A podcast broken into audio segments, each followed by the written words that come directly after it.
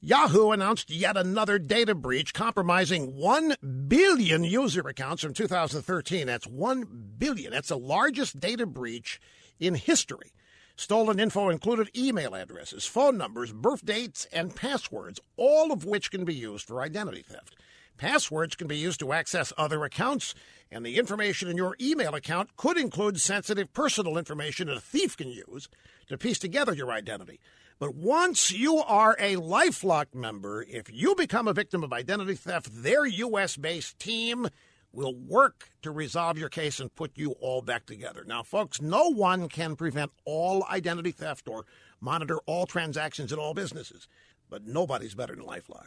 Join now. You'll get a special 15% discount. Just call or visit lifelock.com and use promo code RUSH15. That's RUSH15, 15% discount. You can call them 800-440-4833 until December 31st.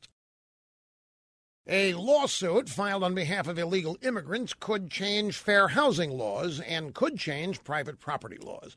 Now, it all started at a trailer park in Fairfax County, Virginia. The property manager started requiring residents to show a valid ID in order to renew their leases. Every household member had to present Social Security numbers, passports, or visas. Tenants say they were told this was for criminal background checks. 4 families who failed to comply and were evicted are now suing in federal court.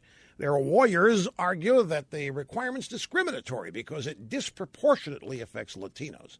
For years, counties and cities have tried to require residents to establish that they are in the country legally, but federal courts have ruled against them. This time, however, even the attorneys for these evicted families admit the law is unclear when it comes to landlords renting their private property. Now, the lawyers say that they hope the federal court will expand the law, take it one step further. They want to prohibit private landlords from requiring people to prove that they're here legally. These lawyers must know that courts are not supposed to take the law one step further.